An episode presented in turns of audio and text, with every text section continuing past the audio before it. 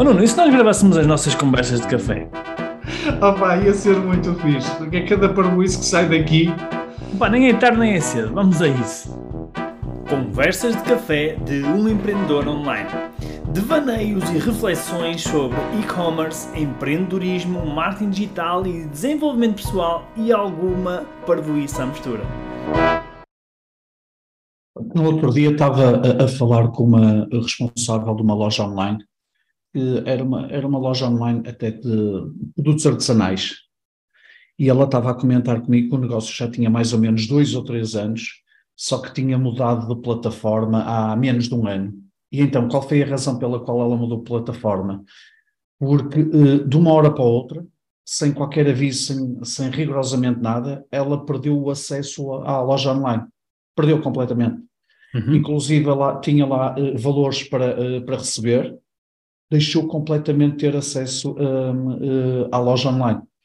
E eu lembro-me, vem-me logo à cabeça uma metáfora que até contaste no outro dia uh, na mentoria, a propósito uhum. de uma de uma situação de, uma mentorada, e até podes partilhar a seguir, que é nós não podemos ficar sem a chave da nossa loja, da nossa loja, não é? Uhum. É, é a mesma coisa que se nós construíssemos uma, uma, uma loja física, e o hum. empreiteiro no final da loja uh, estar pronta tivesse ficado com as, as chaves da, da, loja. E, portanto, sempre que nós precisássemos de entrar na loja, sempre que nós precisássemos de alterar alguma coisa na loja, uh, ele abria se quisesse, uh, abria quando pudesse, abria eventualmente se nós pagássemos alguma coisa extra, Portanto, acho que é uma metáfora muito forte porque realmente fica completamente fora do nosso controle.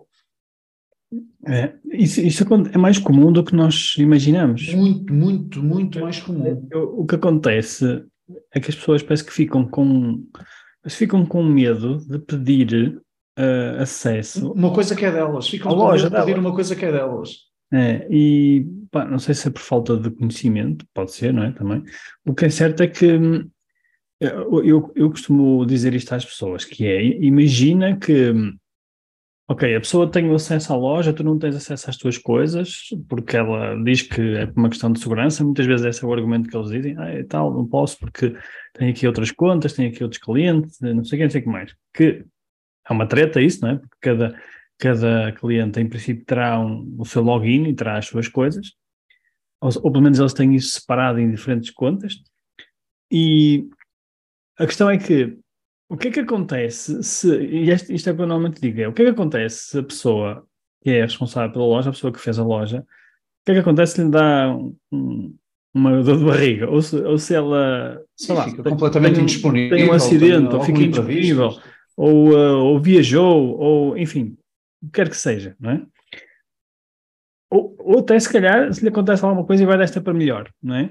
O que é que acontece ao, ao, ao teu negócio, não é? Tu que estás a ouvir isto, que estás nesta situação, eventualmente, o que é que acontece ao teu negócio se isso acontecer? Ou seja, há aqui uma, uma probabilidade grande de ficarmos sem acesso a nada e de, de perdermos inclusivamente o, o, negócio, não é? E isto é uma coisa que as pessoas levam de uma forma muito, muito leviana, uh, ou seja, levam de uma forma, uh, não valorizam isto, não é? Uh, mas é engraçado, e é por isso que eu uso essa analogia. É engraçado que se fosse numa loja física, nós iríamos achar mesmo muito estranho de, do, do empreiteiro ficar com as chaves, não é? De nem sequer nos entregar as chaves. Portanto, não faz sentido nenhum. Então, por que raiz é que nós devemos de, de, de compactuar com isto numa loja online? Não faz sentido nenhum. Então, uh, o que eu sugiro também é que as pessoas uh, tenham uma conversa séria não é? com, com quem lhes fez a, a loja e lhes diga isto mesmo, que é, eu não posso ter o meu negócio nas mãos de outra pessoa, eu tenho que ter acesso às minhas coisas, nem que seja para, ter um, para fazer uma cópia de segurança, nem que seja para eu ter, uh, sentir-me mais seguro, não é? Um, mas no final do dia, a pessoa tem direito àquilo, se ela pagou pelo, pelo, trabalho que ela fez, ela tem direito a ter acesso às coisas dela, mesmo quando são plataformas que são alugadas, como é o caso do Shopify ou, ou sei lá, outras plataformas que existem, o ShopKit, enfim, várias plataformas que existem aqui em Portugal, mesmo nessas situações, as pessoas têm acesso à informação, não é? 100% acesso à informação.